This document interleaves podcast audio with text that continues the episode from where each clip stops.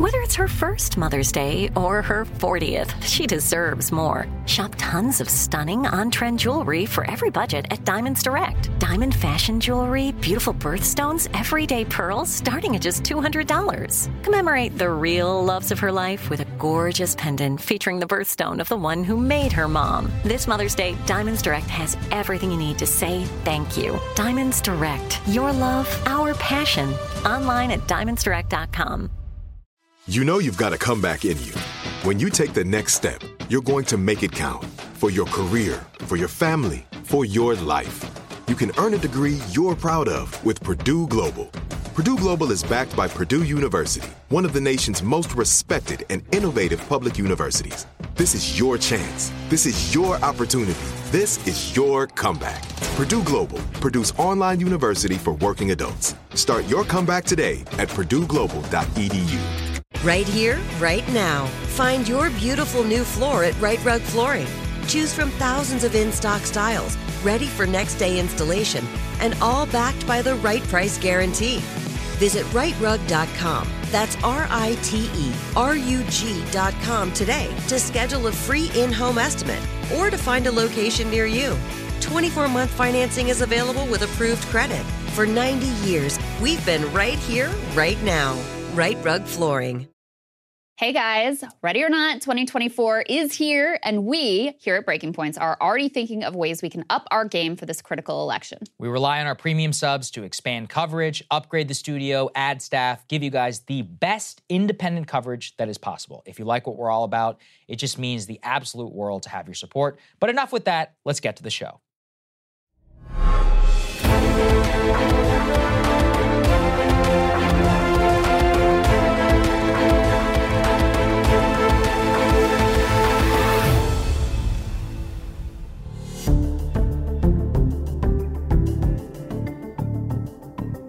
Good morning, everybody. Happy Thursday. We have an amazing show for everybody today. What do we have, Krystal? Indeed, we do. Lots of interesting polls breaking this out this morning, both on the Democratic side, um, some problems with Biden and non-white voters, and also on the Republican side, some interesting insights into who is actually the most electable. Mm-hmm. Um, I guess sort of surprising. We also have new comments from Mitch McConnell about what exactly is going on with him and his health, and we also have new comments from Dianne Feinstein, where she appeared to forget that she had given her daughter power of attorney over her personal affairs.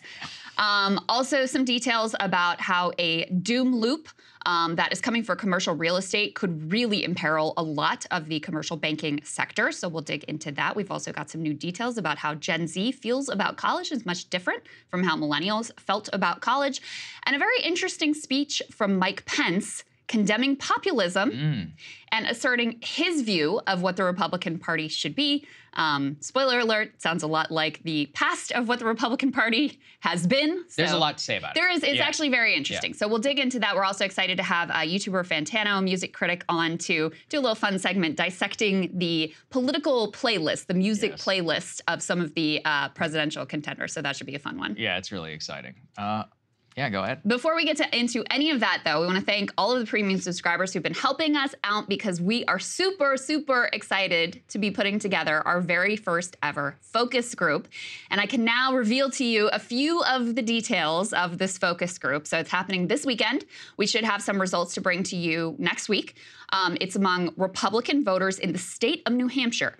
So we should get a good view from them about what candidates they're considering, what candidates they're with. Some of them are sort of settled on their candidates, some of them are undecided. So we'll dig into all of that and some of the top issues. It should be really cool. What I'm most excited for from uh, our focus group and the work that we've put into it and on top of our team and the firm that we've partnered with is we're trying to get to stuff that the mainstream media doesn't ask. We're going to ask economic questions. We're going to try and get into the deeper, like what motivates voters, and actually get to some uniting factors, and more so just move towards the structural things that affect every everyday people's lives, as opposed to just pure horse race. So uh, we're going to do our best here. We're really excited to put that work in. As we've said before, though, it costs a lot of money. Uh, so if you are able to, uh, breakingpoints.com to become a premium member, we think you're going to get a lot out of it, both you know, both to listen to, but really I think it's going to be a very visual medium. I think people are going to want to watch some of the stuff that we put together. Absolutely. Yeah. It should be really cool. And we want to hear from you about what you think of it when we get it all together and present the results. Um, let us know what you think. And if you enjoy it and you get something out of it, also let us know what we should do next. Yeah, because there you go. perhaps this is the thing that we, you know, it's not just a It's one-off. exciting. We could continue to do moving forward. All right. So speaking of polls and focus groups and politics and all of the rest, some pretty dire numbers for Joe Biden and the Democratic Party among non white voters. And this was a very interesting analysis put together by the New York Times, Nate Cohn. Let's put this up on the screen. We've got some of the graphics here. So, what these charts show is um, consistent signs of erosion in Black and Hispanic support for Biden, and really not just for Biden. I mean, they start to track this shift back in 2012. Um, it really begins to accelerate with some of the realignment that occurs with Donald Trump in 2016. These lines track the uh, the sentiment of Black and Brown and other non-white voters towards Democrats and support for the Democratic Party across these years by different demographic groups. So the first one that you see there is just by race and ethnicity. You can see black support de- declining, you can see all non-white support declining, you can see Hispanic support declining. They don't have Asian broken out here because they just didn't have a large enough sample size. Then they go on to gender. It's among both genders, male and female. They go to age. It's among, you know, both ages, uh, both age groups that they break out here. Then they go to education. The, you see this trend among non college and college degree holding. However, the trend is much steeper among non college degree holding non white voters.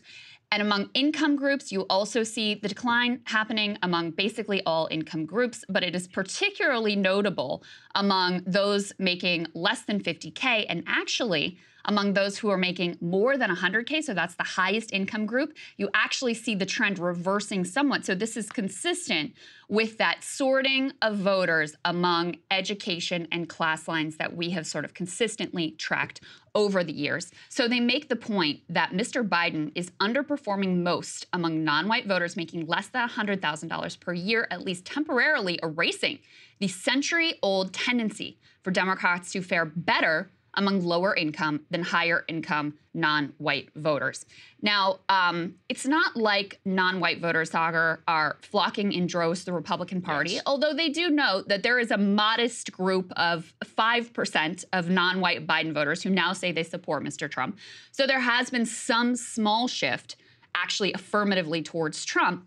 However, the bigger thing that um, Democrats are concerned about, and the bigger worry for them out of numbers like this, is that these voters just aren't going to show up. Yes. And that's exactly what we saw in the midterms. It's not like non white voters went to the Republican Party. It's just they were not nearly as animated about this uh, election as white voters were, who have basically maintained their support for the Democratic Party across the Trump and Biden years.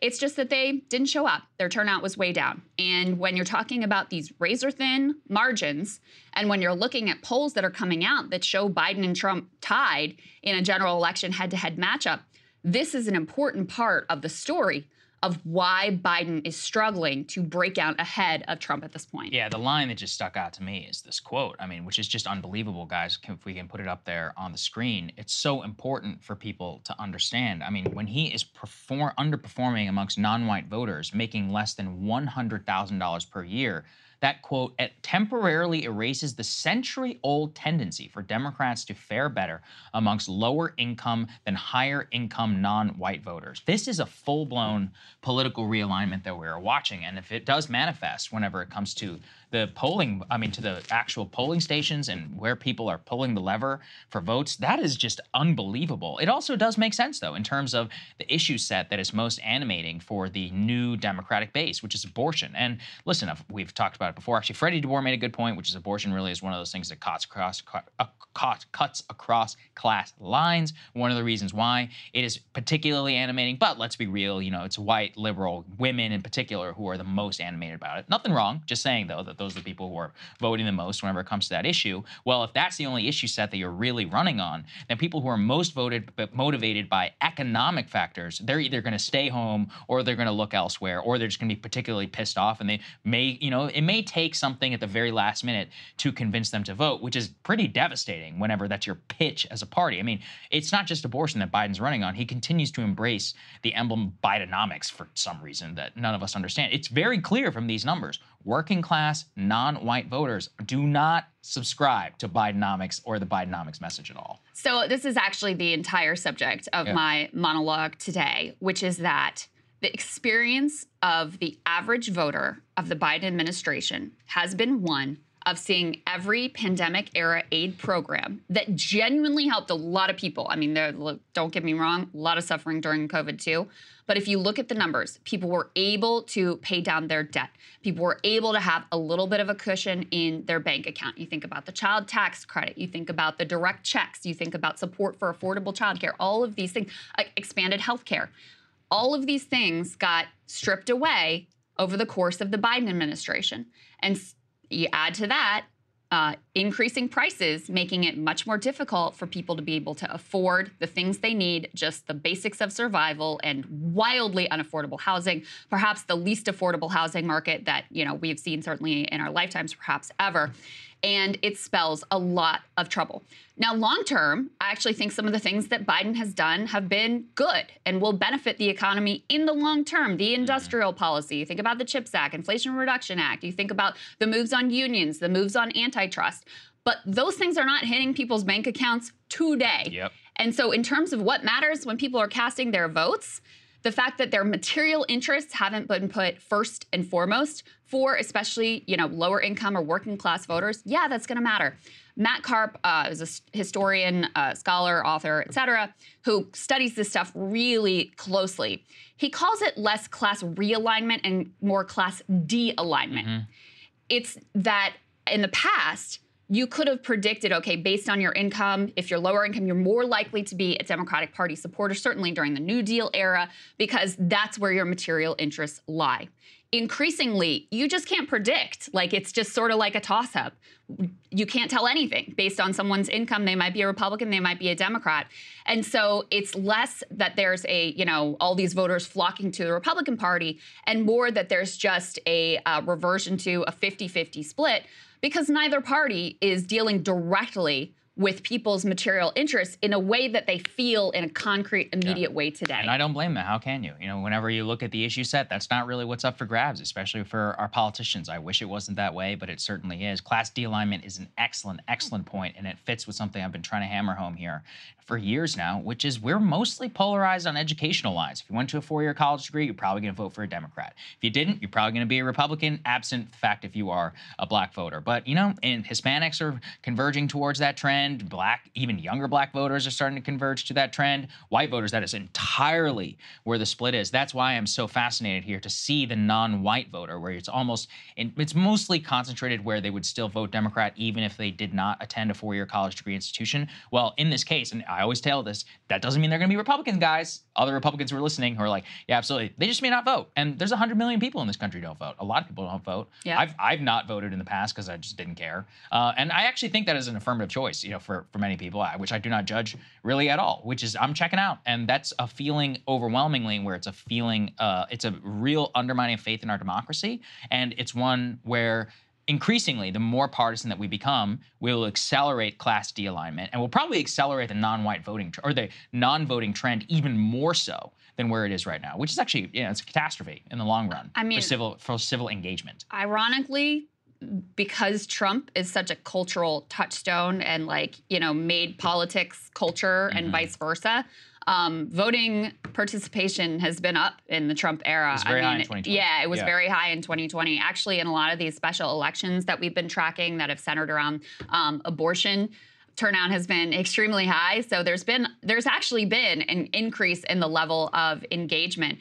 But it'll be interesting to see if that holds in this election when you have so much dissatisfaction with both of these Mm-hmm. choices. And it's really going to turn on the voters who hate both of these men, you know, assuming it's Trump and Biden who are facing off again, which certainly looks like the most plausible outcome at this point. Those people who hate both of them, who do they break for? That's probably going to be the determinative factor, given the fact that, you know, both of them have like 30 something percent approval ratings. Both of them, people are like, really, you're going to run again? Nobody wants you. Like, please move on. Can we please have some other choices? And yet here we are locked into this battle between these guys.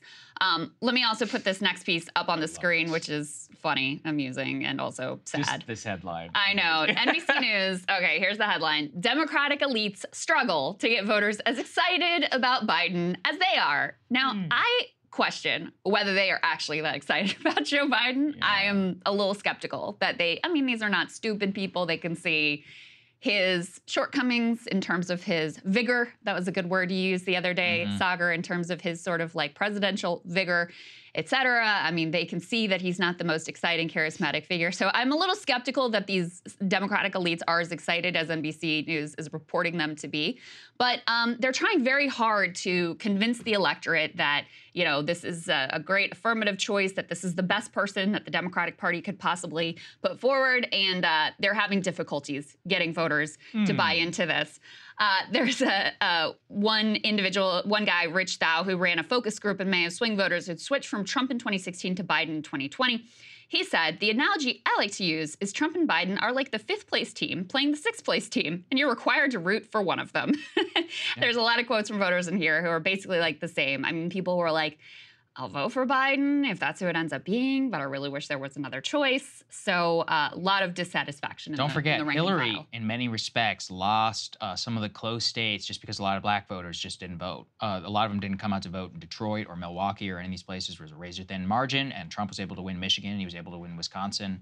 Uh, turn, low turnout in the city of Philadelphia almost certainly cost uh, Hillary the state of Pennsylvania. So it's one of those where, I mean, of course, uh, the Democrats, many of them turned around and they're like, no, it's your fault for staying at home. It's like, yeah, well, maybe motivate them, you know, actually get them to come out to the polls. I could see a scenario right here where uh, Biden puts himself right back in that situation. Look at Georgia. I mean, last time I checked, a lot of black Democrats in the state of Georgia. If uh, younger voters don't come out, okay, Trump just won Georgia. Same in Arizona. I mean, you could see the exact same thing scenario playing out with Hispanic voters. So Nevada, any of these, uh, any of these states, when you're playing with fire like this, you just have no idea what things are going to look like on election day, and you're setting yourself up very much for failure. So it's one of those trends where, I mean, this is probably one of the most important uh, voting trends in, uh, I mean, as you put it, in the century. It is Yeah. literally a complete, you know, realignment, delignment, whatever the hell you want to call it. But it is a change, and it's a major change in the way that people vote in this country. They said in the New York Times piece those tallies of non-white voters might be the worst for a Democratic leader among Black and Hispanic voters since Walter Mondale in 1984.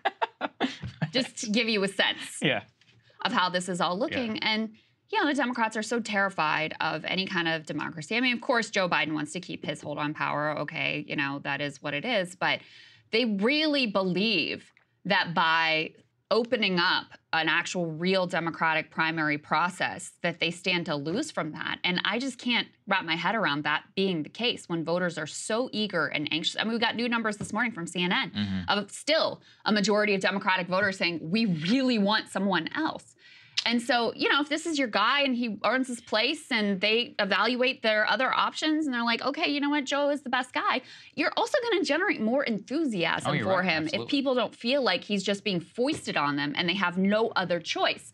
So, um, you know, I think that if their goal, and it's a big question mark whether really their number one goal is to defeat Trump, but if that is their goal, I really think they're hamstringing themselves by closing off even the possibility of an open Democratic primary choice. However, part of the reason why they so adamantly want to maintain this like iron grip on we will not consider anyone other than Joe Biden is that if they don't do that, then the next logical person in line is Kamala Harris. And as much as Biden is, you know, fair, looking fairly weak against Trump, the numbers bear out that Kamala Harris is much weaker against Trump, whereas Biden is head to head.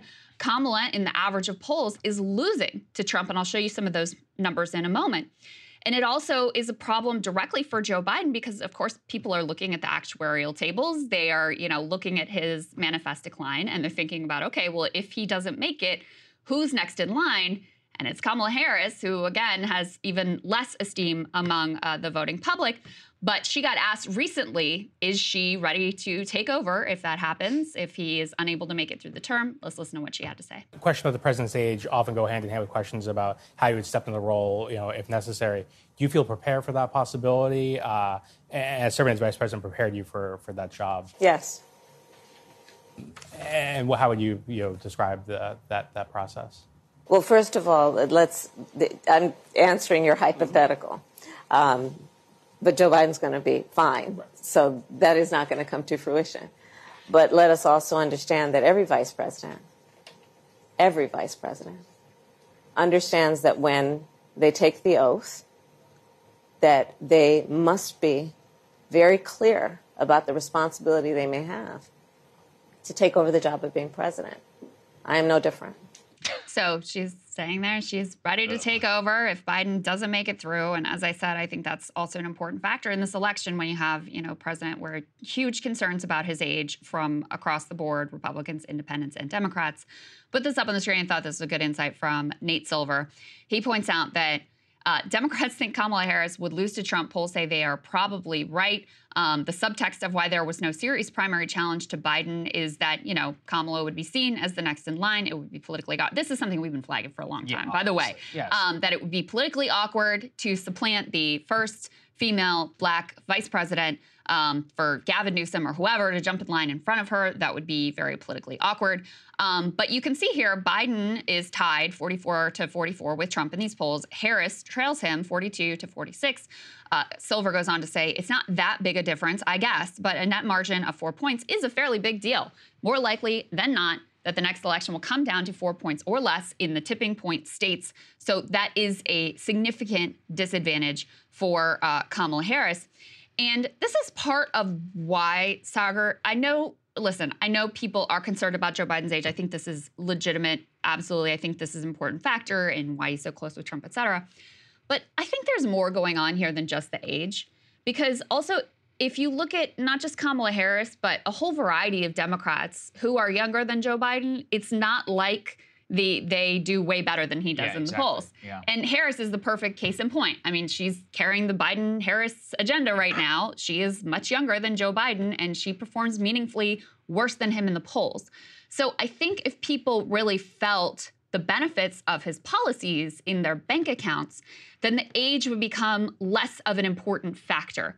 But since so much of our politics is like vibes and whatever, then you know the age and the lack of vigor land becomes the default explanation for why people are feeling unsettled about another Biden presidency. Well, I think they look. They, that's a baked in. Absolutely, you're correct. It's also with Kamala. She's an incredibly untalented politician, and I I've been thinking about it. I think it might be one of the biggest mistakes he has made yeah. for his entire career. Agreed. Was picking Kamala Harris as vice president, bowing to pressure from Jim Clyburn during BLM. He would have been better off picking just some normie Democrat like Amy. Clo- uh, listen, I'm not saying I like these people. I'm talking about just pure politically. Whitmer or uh, Amy Klobuchar, any of these people. And now we would be in this situation. And if he didn't want to run, Democrats, I mean, look, I don't think Amy Klobuchar would be particularly strong, but I think she'd be a hell of a lot stronger than Kamala Harris. I don't know if she would win against Trump, but I mean, with Kamala, I know I know that she won't win against Trump. Yeah. Even Whitmer. I mean, look, I can't stand Gretchen Whitmer. There's a whole lot of stuff going with her kidnapping case and all that other stuff. She did win re-election in the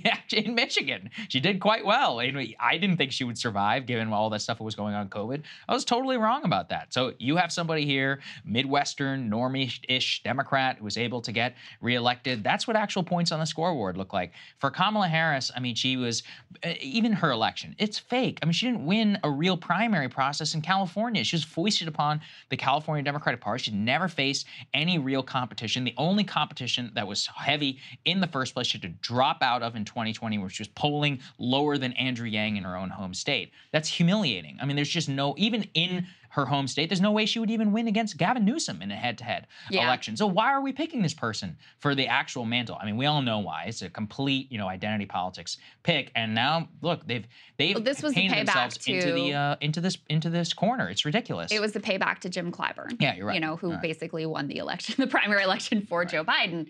And so this was, you know, this was the big, um, the big payback for him to get a candidate that he wanted into the vice presidential position. I always think about there was reporting that Jill Biden, Dr. Jill Yeah, Biden, was, was right. like, don't pick her. Right. And she was right. Um, but anyway, we are where we are. So that is part of why they've been so adamant about no primary process, about, yeah, we're going with Joe, even though, you know, by far the oldest president we've ever had, even though, you know, there's manifest weakness among not just the general electorate, but also among the Democratic primary electorate. This is a big, important part of that and the fact that Kamala Harris has such low favorability ratings and low approval ratings among all voters is, you know, another challenging factor for Joe Biden when there are so many concerns about his age. Okay, let's turn to the other party because we got some interesting polling out just this morning from CNN with uh, what they call trial heats of different contenders, Republican primary contenders, how they would fare trying to get at who is the most electable on the Republican side. Let's put this up on the screen. Uh, Steve Kornacki tweeted this out, but this is a CNN poll. So you've got Trump v. Biden. Trump is at 47, Biden's at 46. DeSantis v. Biden. Uh, it's basically tied. Tied. So actually, Trump is. I mean, this is all within the margin of error. These two, so you they're you could say they're basically the same. But if you take the numbers at face value, Trump actually does a little better against Biden than DeSantis does. The standout one here is Nikki Haley, who wins by a six point margin in this trial heat. So Haley's at 49 and Biden's at 43. Pence is at 46 and Biden's at 44. So he does a little better than Trump. Again, these are small differences, but important. Uh, Tim Scott, 46, Biden 44, so same as Mike Pence. Um, Biden beats Vivek Ramaswamy 46 45. Again, that basically you put that at a jump ball. And Chris Christie does uh, relatively well 44%, Biden 42%.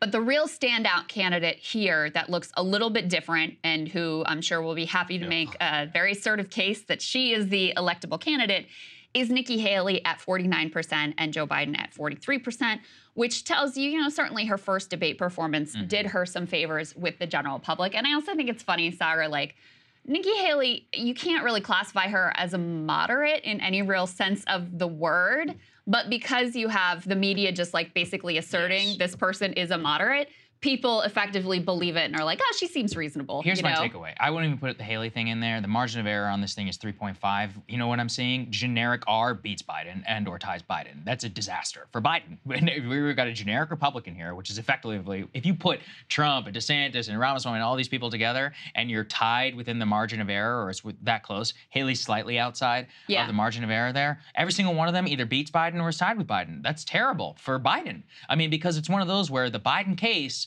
was, and especially why the media and everybody else wants Trump in many ways to be the nominees because they're like, oh, well, he's the only one that, you know, he's the weakest Republican in this field. No, I think that Biden himself is weak. And it shows that even a generic R, regardless of baggage, whatever that is, it's plus or minus not nearly as much as a lot of people would like to think, which means that people are so dissatisfied with the current status quo, they are willing to look anybody else and give them a chance. That's really what I read into it. We're seeing every single candidate either tie or uh, come within a point of this person in the margin. I'm like, that's a, that's really bad. For I do think the Nikki president. Haley thing is interesting, though, because Absolutely. she does stand out here as having the most significant margin over Mm-hmm. Biden. I mean, six percentage points. It's outside the margin of error. It's very different than you know the Trump and DeSantis who are basically tied with him. And um, what I think it's a real problem for, it's a real problem for DeSantis because key to his pitch was electability, and he is at best no more electable than Trump. And at worst, Trump actually does a little bit better than him. And in terms of the the donor class, there was a big report this week about how what was it like 60% of Ron DeSantis's Yes. big money donors have moved on. The candidate who's get, got all the media love coming out of the Republican debates was Nikki Haley. Certainly seems like Rupert Murdoch and his empire are giving her a very, uh, very hard look. A lot of you know media love and acclaim for her coming out of that uh, debate. And so, sh- and she has come up in the polls. I mean, she was the person. Vivek didn't end up really getting a bump out of the it was all Trump out of the polls uh, after the that primary debate because I think you're right. I Mm. think the people who liked his performance and said he won the debate, they're already supporting Donald Trump. So he didn't actually grow very much out of that. But Nikki Haley was the person who most consistently across the polls got somewhat of a bump to challenge DeSantis's number two position. And so, for that slice of the electorate that's looking for a Trump alternative, who for whom electability is important, you know, this is going to be a very important metric for them. Now, as I have said a million times ad nauseum, I think Donald Trump is going to be the Republican nominee, absent some unforeseen circumstance. However, if there is some unforeseen circumstance, it will matter who has put, pulled themselves into that number two position.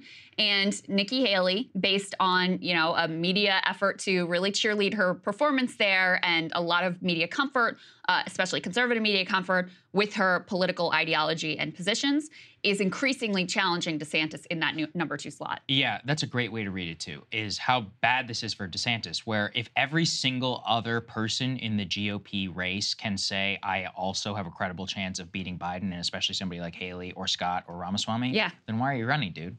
And now it, it actually takes away the two man race. The way that we would originally cover the race, the GOP race, is it's Trump, and then it was DeSantis, and then there's everybody else. And then Ramaswamy started to kick up to his heels. Now you got Haley coming up there as well. Mm-hmm. Now it's like a three or four way tie for number two, depending on which state that you're looking at mm-hmm. and the overall number. That's really bad. And actually, it only helps Trump because Trump is sitting pretty above all of them at oh, yeah. 60%. True. And he's like, oh, all these little kids are squabbling for my number two. And it's like, okay, that's cute. You know, it, it only elevates his position as the front runner to have multiple quote unquote credible Absolutely. alternatives as opposed to the one credible alternative where like, this is the guy who actually could be able to do it. So yeah. that's a great way to read it. But man, this, the weakness for Biden in this is just stunning. It's stunning to to look at. I yeah. Mean, that, that you're losing to every single one of these guys shocking. Yeah. I mean, the one thing I will say on the other side, just to make the other case, is that Democrats outperformed the polls in the midterms. Yeah. Yeah. Look, let's lay And they've out outperformed the polls in the special elections elections this year. And it seems like abortion is more of a factor for voters than even is showing up in the polls.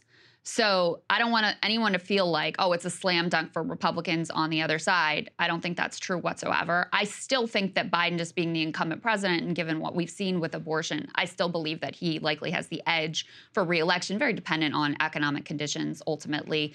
Um, but the fact that he is an incumbent president, the fact that he's running most likely against, you know, Donald Trump, who's facing 91 different charges, and that everybody hated, you know, January 6th and the chaos and all of the baggage that Trump brings to it, that it's a jump ball is really embarrassing. Yeah, I, I agree with you. I, I, actually put it mostly at 50 50, just because of uncertain economic conditions. We have no idea. I mean, the price of diesel right now is going through the roof. I think inflation is going to come, you're not roaring back per se, it's going to remain sticky. Who the hell knows what's going to go on with Ukraine? We know that Biden's not going to change his policy anytime soon. You're really just one geopolitical disaster or five to six dollars a gallon away from total loss to wipe out in the general election. So it's one of those where, considering the uncertainty that remains ahead, specifically economically, and we could go into a full-blown recession. You know, we could get to five, six percent unemployment with persistent inflation. That's really bad. On top of that, with a geopolitical crisis and high gas prices, all of these are you know within the probability window of mm-hmm. not that far away. These are not like tail end type things. These are just one, two. You know, we're looking like you go 10% in this direction, 10% the other way. I, as I've said too, you can give the other side of that where maybe things calm down in Ukraine, something goes goes down, gas goes to 250 inflation starts to go down, unemployment remains steady, all of that, the economy actually looks okay, sure, I could see him getting reelected too. Unfortunately, I don't think that if the status quo remains in Ukraine, I would like for people to care more about it in terms mm-hmm. of a voting issue. I don't really think that if I, it if it maintains in this sort of like status quo area yes. that it is right now, I think the economic conditions are likely uh, way more important. The only reason I put it in there is it's like it's like Af- Afghanistan. Nobody gave a shit about Afghanistan until everybody cared about Afghanistan. So mm-hmm. it's you're only one major news event away Absolutely. from it dominating everything, and that's always been my issue with Ukraine. I'm like, you don't know what you're setting yourself up for. Yeah, it's a slow burn now, 18 months, but then look, you know, one thing goes south, nuclear power plant explodes, gets bombed accidentally, uh, one F-16 just happens to bomb Russia. We're in a whole other situation. A whole new world. The whole glow, you know, the entire earth is captivated by that news. That can easily lose you an, an election. Yeah, yeah. absolutely. Listen, yeah. there's a lot of unknowns. There are a right. lot of crazy things that no one could imagine that are going to transpire between now and election day, and they could cut in either mm-hmm. direction. Absolutely. Let's talk about McConnell. Uh, oh man, the aging problem in Congress right now, and not just Congress, in, in, our presidency, throughout all of our political elite, is just so disgusting and shocking. And the lack of transparency here on this issue is one where they have contempt for you. He doesn't care what you think. And the reason why is he was willing to give a behind the scenes Q&A for 5 minutes to his colleagues about his health condition. Mm-hmm. But when members of the press on behalf of the public ask him for details of his health condition, he doesn't give us any details. He only tells us what he doesn't have, not what he actually does have. Here he is being questioned by the press yesterday. Let's take a listen. You know what it is? Yeah, we've, we've had all these evaluations. What have doctors said is the precise medical reason for those two freeze ups? What Dr. Monahan's report addressed was concerns people might have that some things that happened to me did happen. Well, they didn't. And it's really, I have nothing to add to that. I think you pretty well covered the subject. What do, you, what do you say to those who are calling on you to step down? Do you have any plans to retire anytime soon? I have no announcements to make on that subject. Well, what do you say to those who are? I'm going to finish my term as leader, and I'm going to finish my Senate term. Thank you. I'm going to finish my Senate term, Krystal. And what the doctors have said is the precise medical reason for the freeze ups. Well, they said all the things that people are concerned about, and it's none of those, so don't worry about it. And look, you don't have to be a medical doctor to know that that is complete BS. What do you have, dude? It ain't dehydration, as Yeah, Dr. Rand. Paul had to say. We don't. Mhm. I, I think it's very noteworthy that one of the people, not only is he his colleague, same state senator, Yeah. probably a little bit more of an inkling about what's going on. He's a freaking board certified physician. He's like, listen, man, that is not It's not dehydration. there is dog. no way. And once you don't, the thing is too is let's even put that you don't have to be a doctor to know that that's not what dehydration looks like. Two separate times uh, during the course. He also claims Krystal behind the scenes. He's only had two freeze ups. They just happened to be in front of the camera. Oh, yeah, okay, dude. sure, Yeah, yeah, yeah. sure, All right. okay, Yeah, just so that one. happened whenever you were on the camera. I mean, how many moments of this man's life are not on camera? And so then you ask yourself, like, what is the likelihood that this medical flare up would only ever happen, you know, in this one specific scenario? Just ridiculous. And look, look, luckily, I've actually been very heartened by this. Some GOP senators like Rand Paul, Josh Hawley, who we're about to show you, they've had enough of this. Hawley, in particular, actually made a great point here. We're about to show you. He's like, listen, everybody, a- he's like, all my constituents, everyone's asking me about this. And I love that because it's one of those actual small d Democratic checks where real people are like, hey, man, this is crazy. Like, what are you guys going to do about this? Yeah. Here's what he had to say in the Senate hallway. I don't think you can have it both ways. I mean, if you're concerned about the president's ability to do his job, and I am, and a lot of Republicans say they are, then you've got to be concerned when it's somebody from your own party, right? I mean, it can't be sauce for the goose, but not for the gander. Is he able to do the job? I mean, he, he's going to have to answer that question. Uh, do I think he should be leader? No. no, I mean to be fair, Hawley voted against him, uh, and clearly doesn't mind the blowback that he's going to get. As I alluded to, let's put this up there. Paul just actually pulling no punches. He says, "quote My point is, I'm just trying to counter the misinformation from the Senate doctor. Wow. it is basically not believable to come up and say what's going on is dehydration. It makes it worse. Right. And yeah, good. Thank God. And Krystal, you have a little bit of the backstory here about one of the reasons maybe why McConnell won't step down. Yeah. It's because the governor is refusing to say that he would appoint a Republican. I'm still a little confused on what that. Yeah, so let me let me explain what's going on behind the scenes in uh, the state of Kentucky, which has not only has a Democratic governor. Actually, Andy Beshear has one of the highest approval ratings of any governor in the country. Yeah. He's up for re-election this fall, so like months away from re-election. The polls have him ahead. We'll see what happens. So, I mean, that's an interesting story in and of itself. But the backstory here is that I think roughly a year ago, right around the time, remember there were those pictures coming out of McConnell with those hands were like black and blue. Yes, remember that? and remember people were like, what's going on with his health at this point? There was a piece of legislation passed through the Kentucky legislature, which is Republican dominated. Republicans have a supermajority in the House, um, that changed the way that appointments to Senate seats work. So previously, the governor, who again is a Democrat at this point, uh, would have carte blanche of being able to fill the seat with whoever he wants, and then you, you know, schedule a special election to more permanently fill the seat. They changed it so that the legislature, the Republican dominated leg- legislature, would pick three different candidates, all of whom I'm sure would be Republican. And then the governor would have to pick from amongst those three candidates selected by the legislature. So Andy Beshear vetoed this piece of legislation, saying this is not constitutional. Um, it used to be that senators were chosen directly by the state legislature, Mm-hmm. but uh, I believe it's the 17th Amendment of the Constitution says that this will, you know, that that's not how it's done, and if there needs to be an appointment, it will be handled by the state executive. So he's saying it's not constitutional that I get to say that's what the Constitution says, and you can't limit my choices like that. There's also a provision in the Kentucky state con- state constitution that he pointed to as well. Now he has gotten questions about if there is a vacancy here because of Mitch McConnell's health, what will you do? And he's basically refused to say um, whether he would pick from the list given to him by the legislature, whether he would challenge this statute in court, whether he would just pick someone else and then let them challenge him, what exactly he would do. And again, you know, this is touchy for him because it's a red state but where he's popular and facing reelection, et cetera. So he's trying to navigate that as well. So his comments specifically were there is no Senate vacancy. Senator McConnell has said he's going to serve on his term, and I believe him. So I'm not going to speculate about something that hasn't happened and isn't going to happen. Asked whether voters deserve to know his stance on the issue, Beshear said he would not, quote, sensationalize McConnell's health. So that's kind of where things stand right now. This could end up in, you know, if there was a vacancy there, it could end up in basically like a messy legal battle in terms of who is chosen to fill the seat. So that's the backstory in terms of Kentucky. Um, to go back just to the, the central issue here, though, about McConnell's health. First of all, if you look at pictures of him now versus just not that long ago, It's crazy. it is crazy. I mean, and you can see we all have had loved ones, Mm-hmm. elderly loved ones in our lives that you see this ha- happen. There's like a, a point where, you know, it's just, it goes downhill pretty quickly. It's sad. And it is sad. And, you know, I'm not particularly like, um, I have no love for Mitch McConnell, but it's still, even with him, hard to watch. These on camera freeze ups are really horrifying. So for him to try to gaslight everybody of like, well, it's not a seizure, so don't worry about it. It's not a stroke, so don't worry about it. But I'm not going to affirmatively tell you what is going on.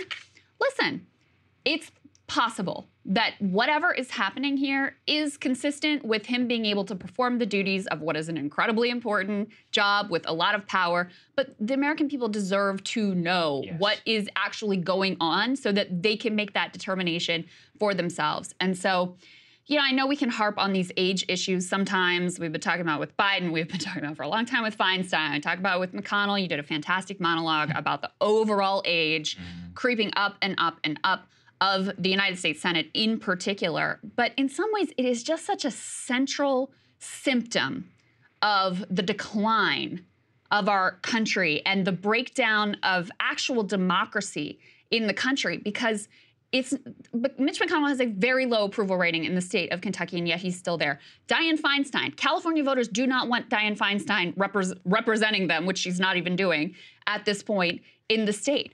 Voters are saying, with both Trump and Biden, I mean, Trump's not a young man either, that they're worried about their age. Now, they're more worried about Biden, but voters are overwhelmingly saying we want different choices than that.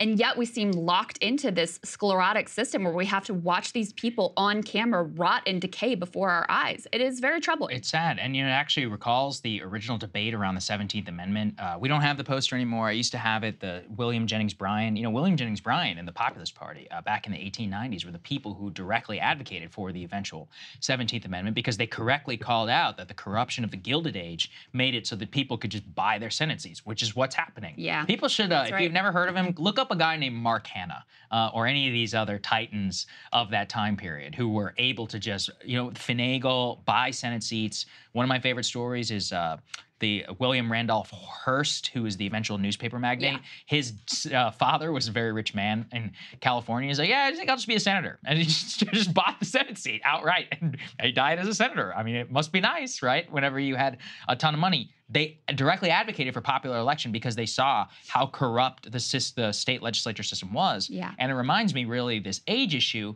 around the same things, where by the 1890s and the eventual passage of the 17th Amendment, it was undeniable. This is ludicrous. And the people were fed up with it. We have got to get to that point. And we're reaching similar systemic levels of insanity. Put this up there on the screen from Dianne Feinstein. She spoke to the San Francisco Chronicle and she completely forgot that she had given the power of attorney to her daughter in the fight over her husband's estate. She says, quote, I gave no permission to do anything. This is one of those obstinate great grandma moments where she's like, no, I didn't. I didn't, I didn't say I wasn't gonna run. And then the staff is like, no, you did. She's like, oh, I did? Okay.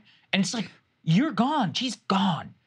Like we're miles past that moment. Her mind is lost. It's very sad. And it would be sad if she was just still a great grandma and living her life. She's a multimillionaire. She gets, you know, I always is. What are we doing here? Go to Napa. Just relax. Nobody's gonna care. But you choose to put yourself through this. The people around you are so shameless. They continue to prop you up. This conspiracy with Pelosi in order to make sure that uh, their candidate Adam Schiff gets this the the seat. I mean, yeah. this is just. I want people to really take that. This is just as corrupt as what's going on in the 1890s. Sure, money's not changing hands, but democracy is being thwarted at the highest level. It's just outrageous and a totally bipartisan problem. And to connect yeah. it back to, you know, the, the conversation about yeah. Biden and Trump and both of them refusing at this point to debate. Yeah. Part of how Feinstein got reelected is she refused to debate. Mm-hmm. I mean, mm-hmm. she did not allow her allow the scrutiny of a true democratic process, small d democratic process. And she was she was not really elected based on this democratic will of the people. She was elected because there was a Democratic Party protection racket around her involving Nancy Pelosi and Barack Obama, even though the state party wanted to move on and were backing her opponent in that primary and probably knew a lot more of what was going on than the public do, did at that point. And in retrospect, and that's how she ends up back in that seat. And now it's clear as day the way that Pelosi, in particular, is protecting her like crazy. I mean, her daughter is like following Feinstein around as her like personal aide, et cetera all because she shamelessly wants to make sure that Adam Schiff gets that seat over the other Democratic primary contenders. And so, you know, what that's what we mean when we talk about this breakdown of democracy. Listen, maybe if she had done debates and the public had had an ability to evaluate her, maybe they still would have voted for her. It's certainly possible. Right. But now we'll never know because they didn't have enough respect for the voters to go in front of him and actually allow them a real chance to evaluate this candidate. And it's not just here, it's with McConnell, it's with Biden, it's with Trump, it's with God knows how many others of these individuals. And, um, you know, it really, really is a disgrace. Yep. All right. All right, let's talk a little bit about some things that are going on with the economy, which could end up being the biggest story of the coming mm-hmm. years. Um, this term doom loop is getting used now over and over again to describe basically a downward spiral, and specifically with regard to commercial real estate. Put this report up on the screen from the Wall Street Journal. Their headline is Real Estate Doom Loop Threatens America's Banks regional banks' exposure to commercial real estate is more substantial than it appears. So the Wall Street Journal did an analysis of the level of debt that was held by um, especially mid levels of regional banks, uh, the level of commercial debt that they held, and also they say that in addition to that direct exposure, many of these banks also lent to financial companies that make loans to some of those same landlords and bought bonds backed by the same type of properties.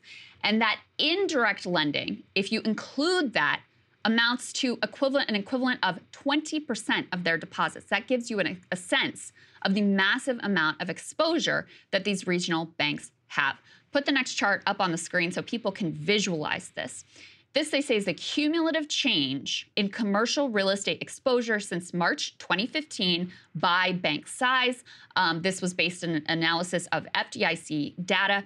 You can see large banks have uh, some exposure, but there is a much higher level of risk for the sort of regional and local banks who, which have already been made more vulnerable by Fed interest rate hikes that you know pushed some who were kind of outliers in a sense, but still could be canaries in the coal mine like Silicon Valley Bank over the edge.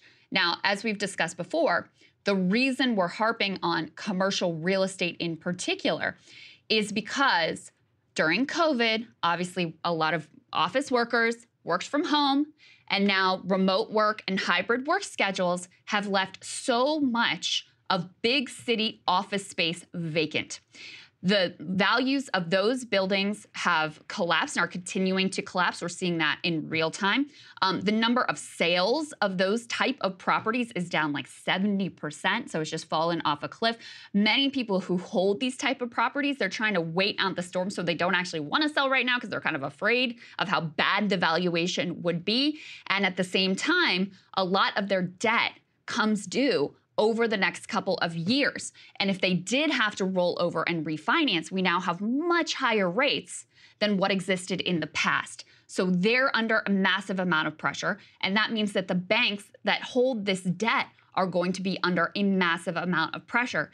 And it seems very unlikely at this point, given that, you know, hybrid work schedules, I think, are here to stay. And given the difficulty of converting these spaces into residential units, it seems very difficult to imagine what gets them out of this terrible situation. It's a big problem. I mean, it's one of those where I by the way, I was not aware of how much of commercial real estate floats on variable interest loans. I guess every, everyone just got real comfortable, didn't they, during Yeah. the 2010s? yeah, they those, just thought "Ah, like zero interest rate would last forever. I mean, it's crazy. It's I'm reading this and I'm like, did nobody ever price in the fact that we could go to five percent? Because when you do, then the entire cost, like the cost projection of your property, takes a dive. Yeah. Then you take, and that's in normal times. Then you take a situation like COVID and you take a black swan event.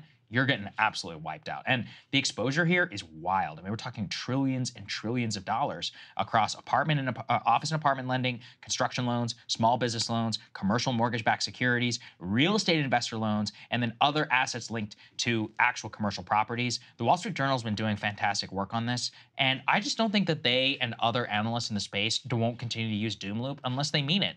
I mean, and I, I look at this, Krystal, and I just see basically no way out except for a bailout. I mean, there's just no way that these real estate billionaires who have their entire fortunes that are pegged to their real estate asset portfolios, you really think they're gonna take a 40, 50% haircut and they're gonna let the downtown go bankrupt? There's no way. It's not gonna, I'm not saying I, I think it's just. I'm saying I'm looking at this, bailout is coming. 100%. It, it, there's no way that they'll let the billionaires go bankrupt on this or even the small regional banks. Everybody will come up with some, you know, re, re, like reason, et cetera, why, but we are either a year out, maybe a year and a half out, who knows? There's no way interest rates are going to zero again. It really looks from basically what I've read where a lot of these loans don't even make sense over 2%. And then, mm-hmm. you know, and that's with vacancy. And considering where we are with that, it's a catastrophe. And the, one of the reasons why everyone should care about this is that if small banks and regional banks and all that stuff get wiped out, that has a huge downstream effect. Not only does it consolidate even more so the power and Chase Manhattan Bank and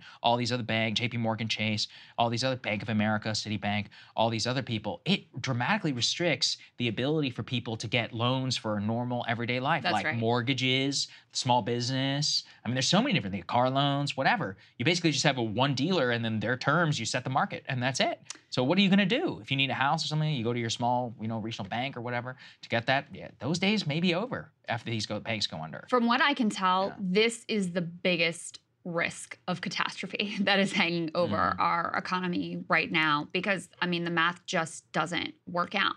And the reason that they've deemed this a quote doom loop is because of what you're pointing to, Saagar. Effectively, um, if losses on those loans occur in massive amounts, then what are the banks going to do? They're going to cut their lending back because they, you know, are trying to cut back on their risk. Then that leads to further drops in property prices and even more losses, and on and on we go. That's the doom loop that they're uh, describing here, and it's hard to see how any other future comes to pass given what we know about office vacancy, given what we know about, I mean, the extraordinary level of um, price decline for these properties, given the int- the interest rates and how much they have come up, and how that makes so many of these loans not work.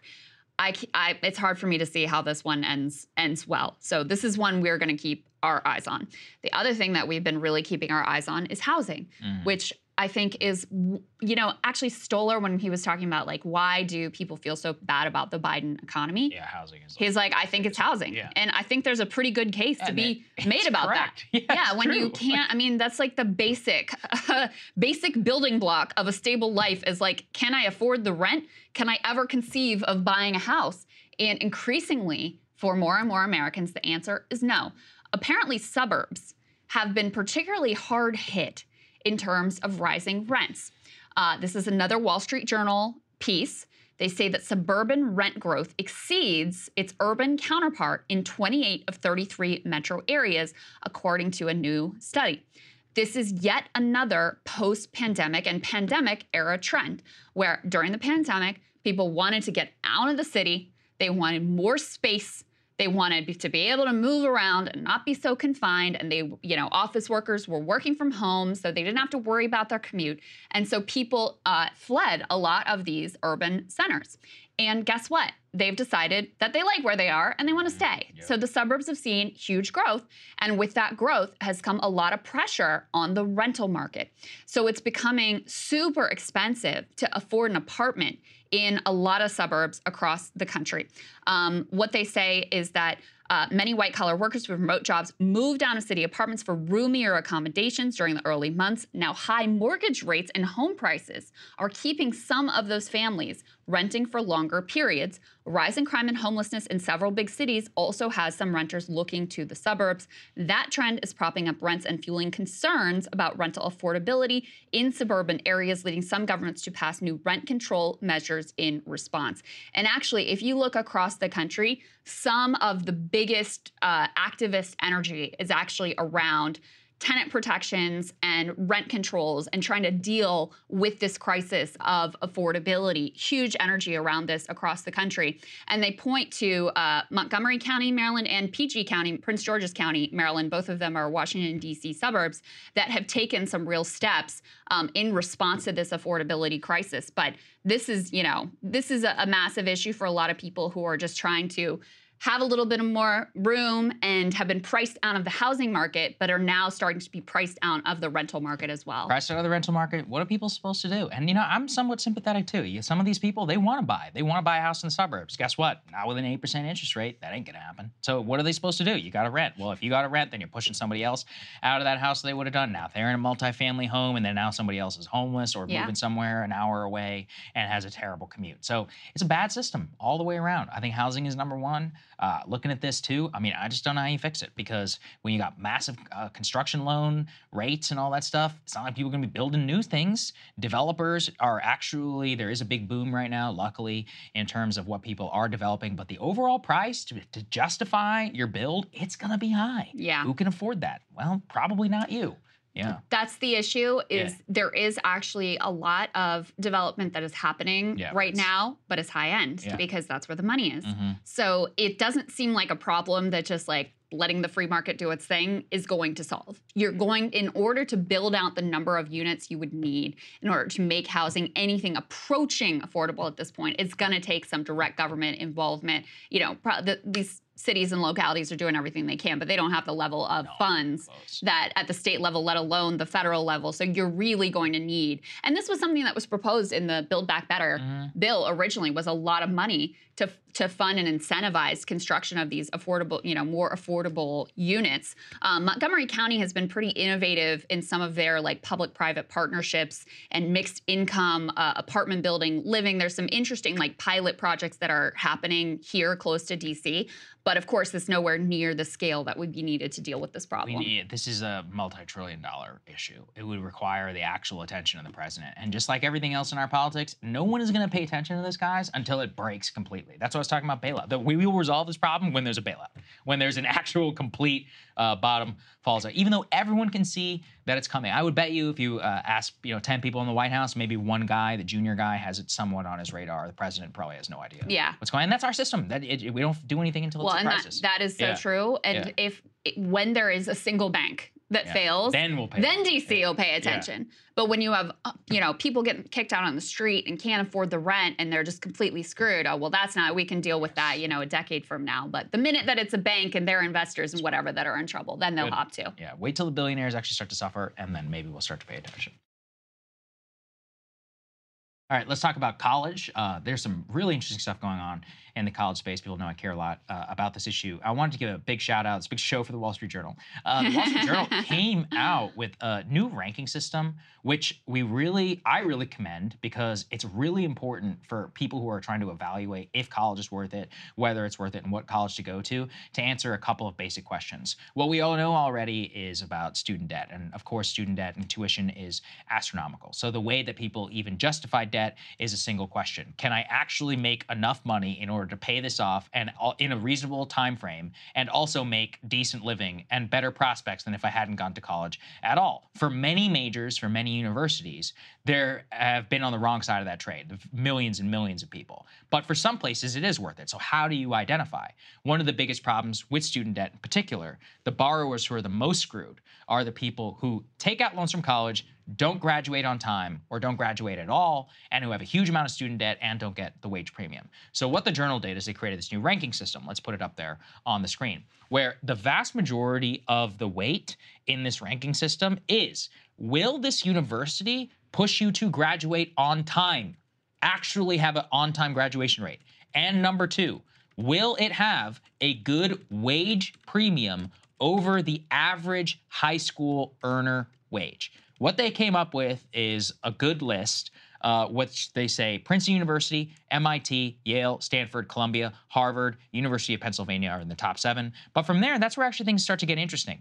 Amherst College, Claremont McKenna, Babson, Swarthmore, Georgetown University, Vanderbilt, Vandy, Lehigh University, University of Florida, Duke University, Rose-Hulman Institute of Technology, the California Institute of Technology, the New Jersey Institute of Technology, hmm. Brigham Young University. What they point to in their college ranking systems, Krystal, is that they are able to show that these universities, and of course, look, Ivy League and all that, the wage premium, we've all known about that. So it's not a surprise for the top 10. But to see somebody like Babson in number 10, okay, why? So I did a little bit of digging. Babson is one of those colleges where they require freshman courses on business. They actually place you inside of real businesses from a very early on oh, age. Oh, they make you a really good manager. It's like a targeted college. And the people who go there, their pitch to you is like, we not only are going to get you a job, you're going to learn how to run a business from a very, very young age. And you know, and now that you and I do this, it's hard. It's it's a real skill set. To be able to get that when you're 20, invaluable.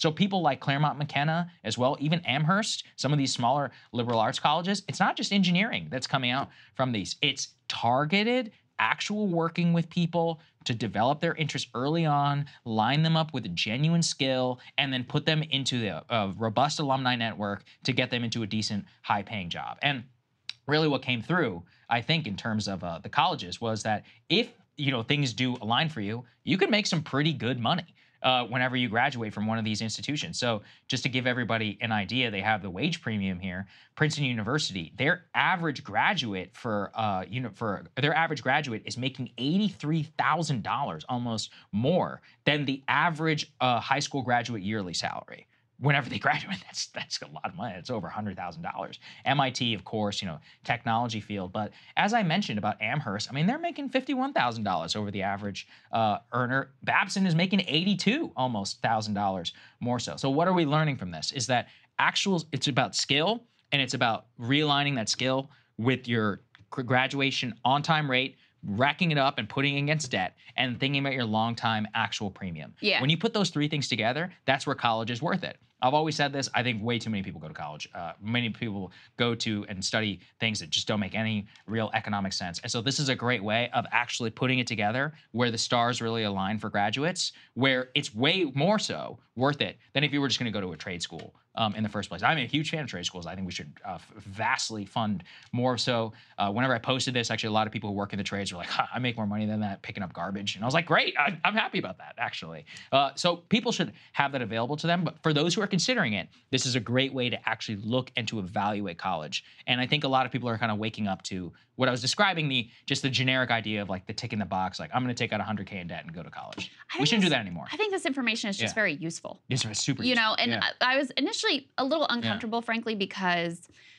First of all, I think, you know, people are more than just what their earning capacity is. And I also think that there are the whole point of an education isn't just to be able to cash in on that education absolutely. right Yeah. and but they you know they acknowledge that i mean they say that the scores are based on three factors student outcomes account for 70% of the rankings that's what Saagar's been talking about basically like how much does it cost and how Mhm. much are you likely to earn the learning environment is 20% and diversity is 10%. And they broke down for people who are evaluating college based on other criteria than just like, okay, what am I likely to earn if I go to the school and how much is it going to cost me? Um, they have other lists that focus on social mobility ranking. You know, how does this, co- this that's something we looked at I love before. that. Yeah, the City Which- College of New York is a That's right. Which Yeah. colleges do the best at elevating like working class people into the upper middle class? Like if you want to, you know, if you want upper mobility, what's the best college to go to? They have a student experience ranking just for if you're looking, you know, for that real college life experience. You can look at that as well. And so I did feel like they took a sort of wholesome view of this. I think there are a lot of different reasons why people go to college. Increasingly, and I actually think that this is sad, people view a liberal arts education as basically a luxury for Mm-hmm. I mean, students is a luxury. for students Yeah. who are well whose families are wealthy enough that they don't have to worry about what salary they're going to earn when they come out of college.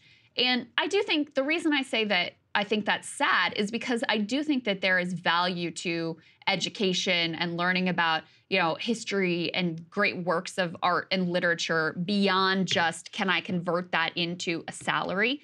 But given how much pressure there is on you know millennials and now on gen z just to be able to survive we're just talking about the cost of housing i think you know increasingly that's the that's the primary focus of students going into college is like is this going to be worth it? What am i going to get out of this experience? How quickly can i get through college so that i can get into actual earning and convert this investment i'm making into myself into actual dollars and an ability to live? I think that's you know the reality that people are living in now. And um, it's great to have some information that helps people to sort those things through because it is very complex and it's very difficult to um, do this kind of evaluation on your own. It's impo- it's uh, nearly impossible actually because a lot of this data is actually very difficult to find. And it also fits very neatly with there's a reason why Gen Z incre- increasingly does not look at college as a good trade. So we have that. We can put this up there on the screen where they go into a little bit of the detail about how people feel about this. And one of the reason why is that college tuition from 2010 to 2022 has risen an average quote of 12% per year, while overall inflation only increased on average 2.6% per year. Today, it costs $104,000 on average to attend a four-year public university and $223,000 for a private university. That's completely unhinged and insane, especially if you were borrowing all of that up to the hilt. And then lo and behold, let's go to the next one here, guys, please. Quote, the widening gap between the value and the cost of college has shifted Gen Z's attitude toward higher education. A 2022 survey by Morning Consult found that 41% of Gen Zers said that they tend to trust U.S. colleges and universities at the lowest percentage of any generation. I'm really glad to see that. It's very important. Uh, as I said, you can make, if you're just looking for work life balance, I mean, there's a lot of things that you can find uh, in the trades or not having gone to a college education. That doesn't mean you need some education, you still do. There are a lot of different certifications, other things that you can go about. I know uh, that there are a lot of plumbers and other people living very meaningful and great lives. And the reason why is because they get to start their own work schedule, sometimes they get to own their own business. There's a huge amount of upward, uh, upside potential too, if you're able to not only master the trade, but also master the business side of this. The point though is that people are starting to wake up to that. Whereas I think our generation, Krystal, the millennial generation, very much was like the liberal arts education is not only an attainable goal, it's a noble goal. And while I don't think that that's wrong, I do think it is ultimately, I do believe it is a luxury good. Pushing Yeah. everyone to college is really, it was a really a neoliberal era oh, thing where it's like, we're going to take the responsibility away from the government and push it onto you. And also, by the way, the costs are going to be pushed onto you. And, you know, you are responsible for making sure you're able to make it in the workplace and earn a decent salary. And if you are a good girl or boy and you follow this program and you go to college, then you're going to be set up for a solid middle class life for many people that ended up being a lie. I mean, Mhm. especially for people who graduated out into the Great Recession, but even, you know, people who are graduating out into this economy are finding the same thing and especially in terms of those basic building blocks of a middle class life. So they took on all the debt. They did the thing that, you know, they were told they were supposed to do and then they still find themselves screwed. So not surprising that Gen Z is taking uh, a different a- approach or has a different view of what the college experience should be or whether or not they even think that that is for them. Yes, and my last thing I'll say about this is stop prestige hunting. One of the most important takeaways from this thing was that places like Brown University, it ranked number 66, even though it's in the Ivy Oh, League. really? Yeah, because they don't make any money. It's the classic example of I took out a ton of debt, studied a, a major which didn't actually wasn't all that useful, and then wasn't really able to get a job where it paid out. Johns Hopkins was number 99, which is pathetic Huh, that, that compared to the- surprises me. It's not. I mean, I'm sure if, if you just did engineering or bio Mm-hmm. degrees or whatever, I think it'd be different, but that's not where a lot of their money comes from for their students. So read and listen carefully. And, you know, also take advantage of opportunities if you have them. I'm looking at this, you know, University of Florida. If you live in Florida, you don't need to pay a ton of money to go somewhere else. You can have a great school experience, you can have football, and you can get a decent job.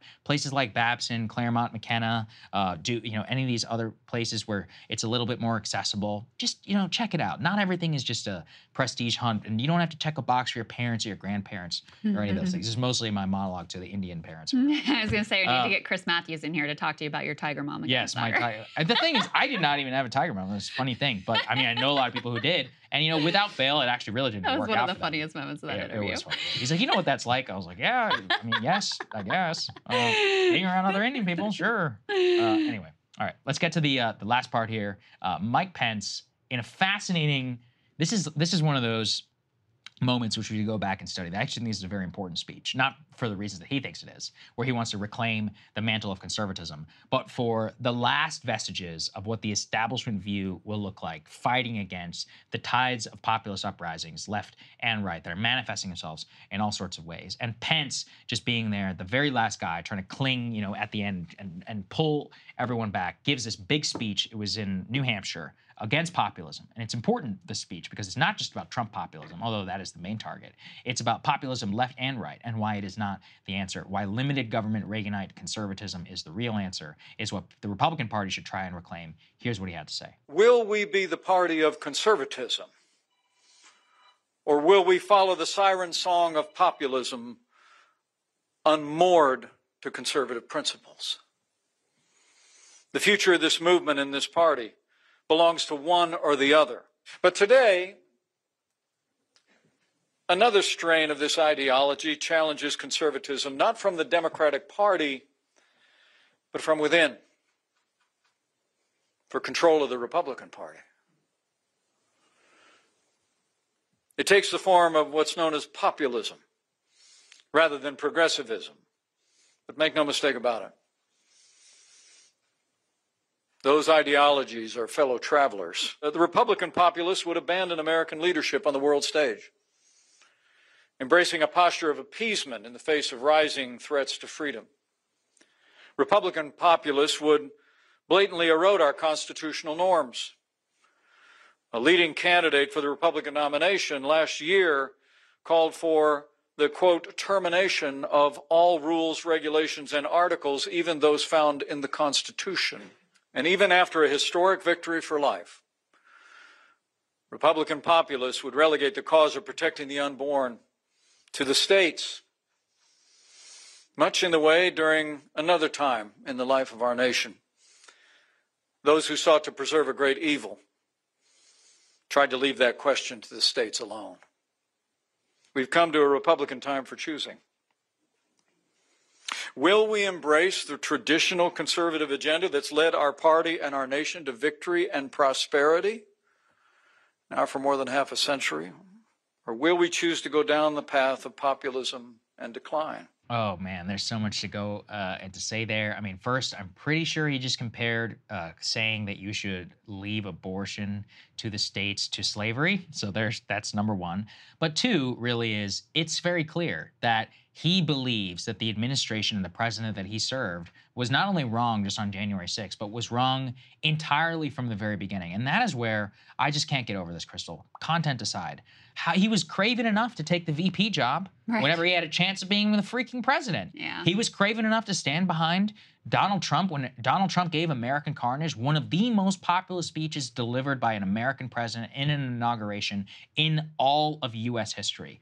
He didn't say anything then, served him loyally, all that. But now, whenever he's running his own campaign, it's like the four years that he existed in the White House, none of it happened. The trade war that he was a part of or sat next to Trump during, apparently that was stupid. Uh, you know, any of the rhetoric or anything that Trump ran on in 2016, he allegedly, I guess, just doesn't agree with any of that now, which makes me really question all of this too and be like, why should I believe a word that you say whenever it comes to this? Especially Yeah. when 2016, Trump actually had a lot more truly populist elements to it Oh, yeah. than current version of Trump. Totally. And um, and you know we've seen the limits of the populism of Trump in terms of how he actually governed. The fact that the biggest domestic policy initiative they passed was a tax cut for the rich, something that I'm sure Mike Pence loved and felt very it. comfortable with. So it actually some pieces of it it makes sense to me why Mike Pence stood by him during his time in office because much of the agenda was basically like Reaganite, Paul Ryan engineered, Heritage Foundation, et cetera. Um, but I also want to give some due to the, the main place where Trump actually departed from the prior Republican and Washington consensus was on trade and was on China. yes. There, there genuinely was a shift there. It's now been embraced by Joe Biden, who actually has gone further um, in certain regards than Trump even went, especially with the industrial policy regarding semiconductors and some of the additional tariffs that he has levied and uh, approach that he's taken to trade with China. And so it's it's formed the basis of kind of a new, different consensus on trade, which I find to be really that's one of the few things I can say I feel actually encouraged about a new mm. Washington consensus forming. And so Mike Pence's speech here, which in a way I respect because I think he really believes what he's saying more so than when he was defending parts of the Trump agenda that he didn't necessarily agree with. But his speech is basically like anything that was good about the Trump administration, I want to make sure we go back to the ways that were worse. Yeah. Like anything that he actually got right, which in my opinion was a few things, but you know, they were far like few and far between, but there were a few things. He's like, those things I want to go the other direction on. And you know, it's you can see the writing on the wall. Like it's a losing cause at this point. You can see the so- level of support that he's getting. You can see the level of support that uh, there are a lot of uh, ideological brothers and sisters uh, in the Republican primary field. You can see the level of support that they're getting. A lot of donor interest, but not a lot of base popular support at this point. So, like I said, I mean, in a way, I sort of respect it because I think it's true to who he is at this point, but it's also awkward given that you took the job as Trump's VP. Trump helped to usher in this different vibe within the Republican Party, and mostly at this point is vibes versus policy, but different vibe in the Republican Party. You didn't say anything until now, and until you know his supporters were running around the Capitol like wanting to hang you. So it makes it complicated for him to both try to run on the Trump Pence agenda, which he does, Yes, which he does all the time. But also assert like a you know I'm a return to this other thing, and I'm actually really different from him. He's trying to have it both ways. Yeah, and uh, look, I am heartened to see that people don't uh, appreciate this, that they are not signing on to it, but there's strains of it everywhere. Don't forget Tim Scott, Nikki Haley, these are all cut from the exact same cloth. They really believe in this anti populist sentiment. And look, uh, at the end of the day, it's like where you fall on that question to me is like the ultimate decider for it's like, do I res- even marginally respect you as a politician or not, at least in rhetoric, because he is rejecting the frame at all. He's not even trying to co opt or to embrace it. He's like, no, this is explicitly a bad thing. And it is anti democratic. It is also, you know, a shadow really of uh, what the party was. And I'm, I'm really glad to see that at the very least it's not there anymore. So the thing is, is that it has to be moved on from. And that's still why I think that the speech was so important. It was important for people to see that this is still a real Oh. force. It is believe, you know, Huge force. Most people, what they do is they try and co-opt it to try and, you know, push what Pence is selling. He's just the only one really outwardly being like, no, populism itself is bad, and you know, accepting the quote unquote limited government framework. But don't, you know, don't don't forget there. He's like, I'm limited government, except we need to pass a national abortion ban. I'm like, oh, okay. uh, yeah, it's it's uh, it doesn't quite square there exactly what you're saying. I guess just uh, it was an important speech for everyone, even though it didn't receive as much media attention I think as it should, because it shows you like what they really think of you um, and regardless of whether you're Republican or not, like that that was the most disdain I've seen yet for real like voters and for Democrat for democracy. There's a Yeah. huge gulf between what the Republican base actually thinks, especially on economics. Oh yeah, huge. and what the entire, even the supposed populists in Washington support here. And that's not an accident. I mean, that's still where the financial base is. You know, when we talked to Sohrab uh, Ahmari about this, he pointed out that the not even the like big billionaire donors, although that's part of it, but that next level down, the the car dealership owners, like the the local, uh, you know, uh, campaign donations and the people who in the individual congressional districts fund the party and are the biggest activists really act as a check on any sort of more populist movement in terms of economics. And so it's not a surprise that you see candidates like Ron DeSantis and Vivek Ramaswamy who hold very, you know, I mean, you can look at Ron DeSantis' record when he, he was like a Tea Party, limited government, Mike Pence-ish kind of a guy when he was here in Washington. And uh, Vivek Ramaswamy, who has these very like pretty radical libertarian beliefs and very, you know, libertarian uh, approach li- to limited government as well they use the language of populism because they see that it sells but they don't and but they don't actually follow it up with the policy that the republican base would support more so than the elites here in washington. So that's part of why i say i actually respect mike pence being like no i just i don't like that. This is mm-hmm. who i am. Like at least that's honest versus trying to do this this bait and switch thing. But i also think that the interest and somewhat success of DeSantis and uh, Ramaswamy shows how much of our politics really does just come down to like vibes and attitude and the way you feel about someone. True enough. Krystal, what are you taking a look at? Well, a new poll from the Wall Street Journal underscores how even the mainstream press can no longer deny that Biden's age is a significant and legitimate issue for voters. Three quarters of American voters believe he is too old, and that includes a large majority of Democrats. And as we discussed on Tuesday, according to life expectancy charts for white men, there is quite a significant chance that he could actually die in office. As I said, that's worth considering. But the truth is, Biden's age isn't actually his biggest liability. Now, as always, it's the economy, stupid. It's the future promise of Bidenomics versus a current reality of struggle. And if he loses to Trump, it will have more to do with the proverbial kitchen table than with the actuarial tables. So let's dig into the actual Biden economic record, the failures, the wins, and why Americans are not feeling the Bidenomics love.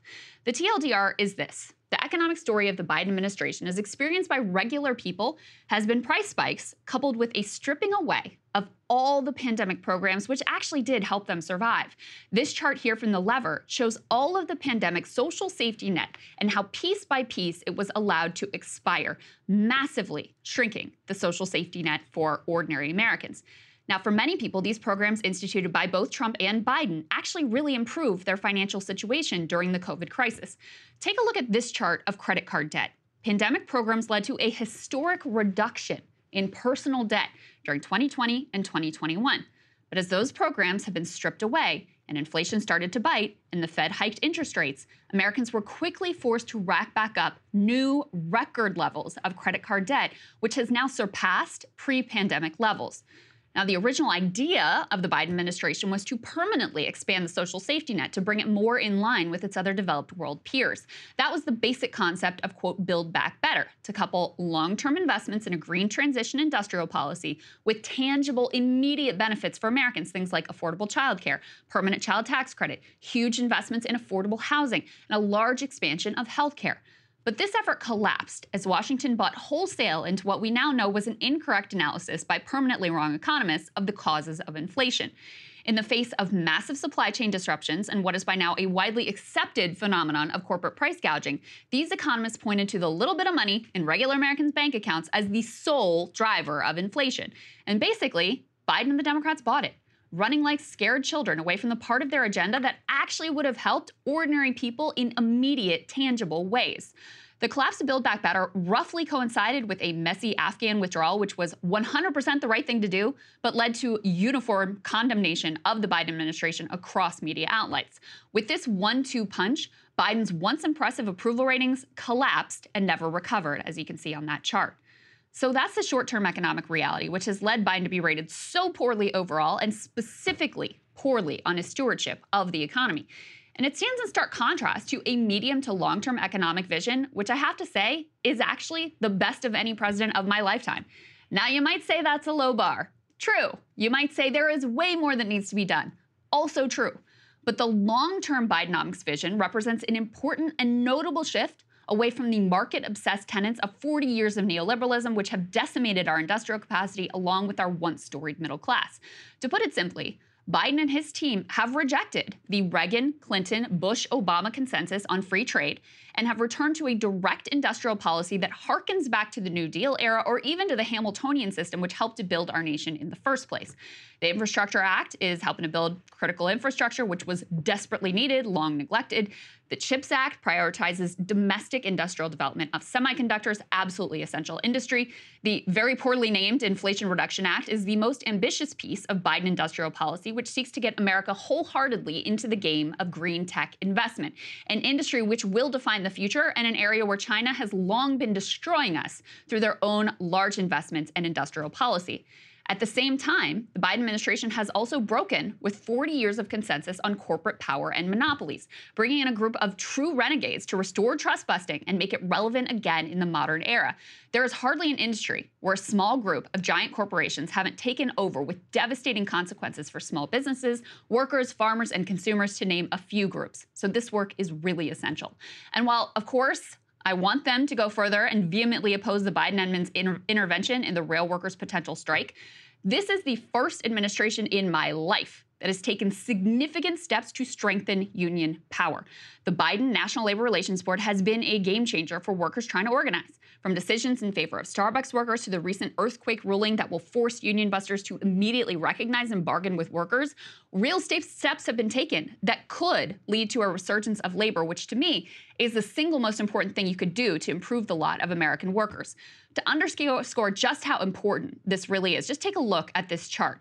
Killing unions killed the middle class. It is really that simple. Now, as I've said before, the Biden NLRB alone is reason to choose Biden over Trump if your priority is the fate of the American working class. But none of that positive, possible future for Bidenomics is helping people today, right now. Nor will it be helping them when they go to cast their ballots a year from now. The Biden team screwed themselves by abandoning an immediate agenda of material progress for debt laden Americans. That's the real problem for him. After all, Biden's been old this whole time. He was old when he won the Democratic primary. He was old when he beat Trump. He was old at the beginning of his term when his approval rating was soaring. And he's still faring better in the polls than his much younger vice president, Kamala Harris. What has changed isn't Biden being old. It's the credit card balances, the dwindling bank accounts, an increasingly hopeless housing situation that has turned what should be a gimme reelect into grave peril.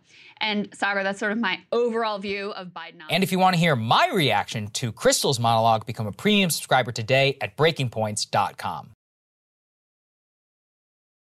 All right, sorry, what are we looking at? Well, something I've been thinking about a lot lately is the trade off that we have made with technology and privacy. And I was especially struck by this a few weeks ago. I was on a trip with some friends of mine. We were at an Airbnb. This friend had a semi sensitive job, and they were sitting on the porch. They were talking about something from work, and I stopped him and I said, Hey, don't forget, most Airbnbs, they have ring cameras. You never know if the owner is watching. Sure enough, we looked around, and in the corner, there was a ring camera. Now, would the owner care enough to really look and even eavesdrop? Who knows? But it's a reminder of something that just seems omnipresent these days. Anything with a battery or an internet connection is dual use. It can make your life more convenient, it has plenty of legitimate use cases. It's also an entry point for higher authorities to abuse if they want to. I kept thinking about this in the light of a news story that is rocking the gun world right now. Liberty Safe, long known as one of the gold standards of firearm safes, safes has priced accordingly, has been caught in a tremendous scandal that seems to fly in the face of everything that they supposedly stand for. started a few days ago when the news broke that the FBI arrested an individual named Nathan Hughes for crimes related to January 6. Hughes was arrested while out at a shopping center, which coincided in a search warrant raid on his home, including for the gun safe. Now, in the Hodge twins' telling, quote, the feds called the manufacturer of his Liberty gun safe and got the passcode to get into it. Now, immediately flags went up all over the gun world. Hold on a second. What are you talking about? Is that even possible? Not only is it possible, it's true. Liberty confirmed the news in a statement yesterday saying, quote, on August 30th, 2023, Liberty Safe was contacted by the FBI requesting the access code to a safe of an individual for whom they had a warrant to search their property. They continue, quote, our company protocol is to provide access codes to law enforcement if a warrant grants them access to a property. Parse that again. If the feds have a search warrant just for your property, and there happens to be a gun safe on said property, the company is not required by law at all to turn that code over. Yet, they hand over the key to the freaking safe. The safe, again, is sold as impenetrable, meant to hold constitutionally protected guns. What's especially galling, though, about Liberty's decision is they did not even fight this request, and who knows how many others in the past. Apple, famously in 2016, told the FBI, kick rocks, when they were asked to unlock the San Bernardino's terrorist iPhone.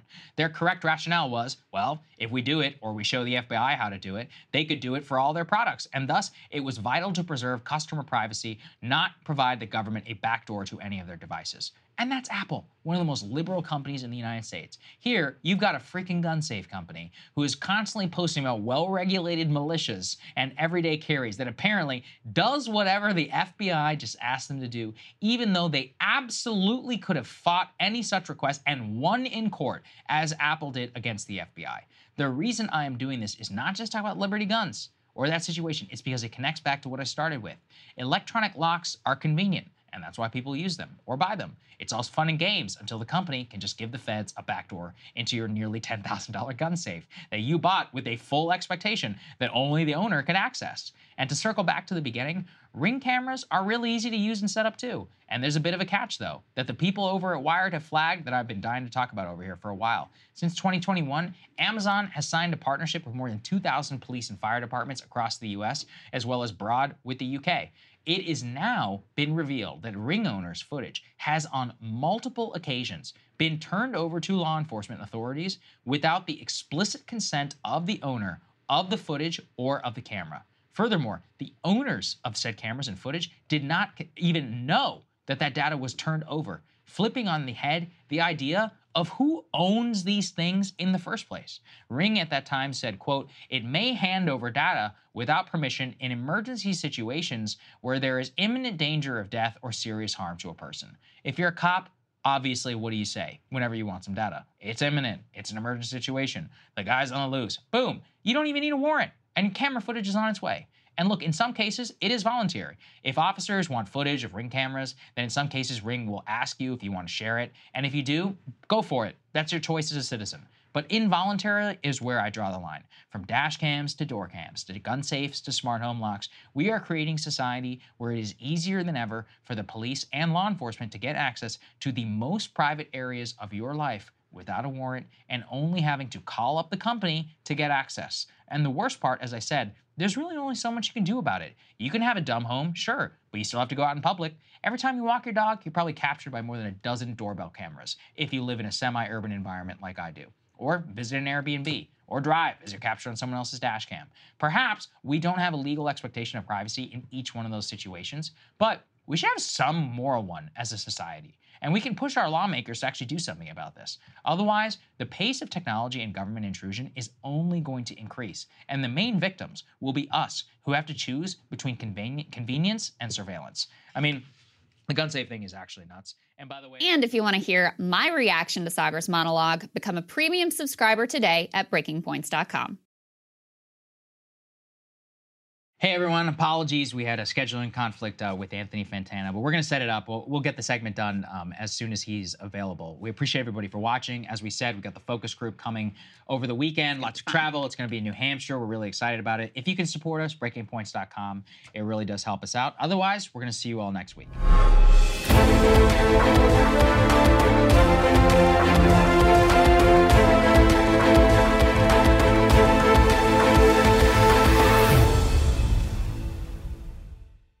Of a healthier life, but education feels out of reach. Trinity School of Natural Health makes holistic education accessible with online programs to fit your busy schedule. Trinity School of Natural Health makes holistic education accessible with online programs to fit your busy schedule. Trinity School's Certified Natural Health Professional Program is the perfect entry point to gain foundational knowledge to empower yourself, your family, and your community to live healthier lives. Turn your passion into a career. Visit trinityschool.org for more info now. Right here, right now. Find your beautiful new floor at Rite Rug Flooring. Choose from thousands of in stock styles, ready for next day installation, and all backed by the right price guarantee. Visit riterug.com. That's R I T E R U G.com today to schedule a free in home estimate or to find a location near you. 24 month financing is available with approved credit. For 90 years, we've been right here, right now. Rite Rug Flooring. If a new house is on your wish list in the next five years, grow your savings faster and experience your dreams with an Ohio Homebuyer Plus account from Kemba Financial Credit Union. A savings account specifically designed to save for a new home where you can earn 7% APY, a $500 matching bonus, and a $1,500 mortgage closing cost credit. Learn more at Kemba.org. Offer expires March 31st, 2025. APY equals annual percentage yield. Restrictions apply. NMLS 292230. Equal housing lender. Federally insured by NCUA.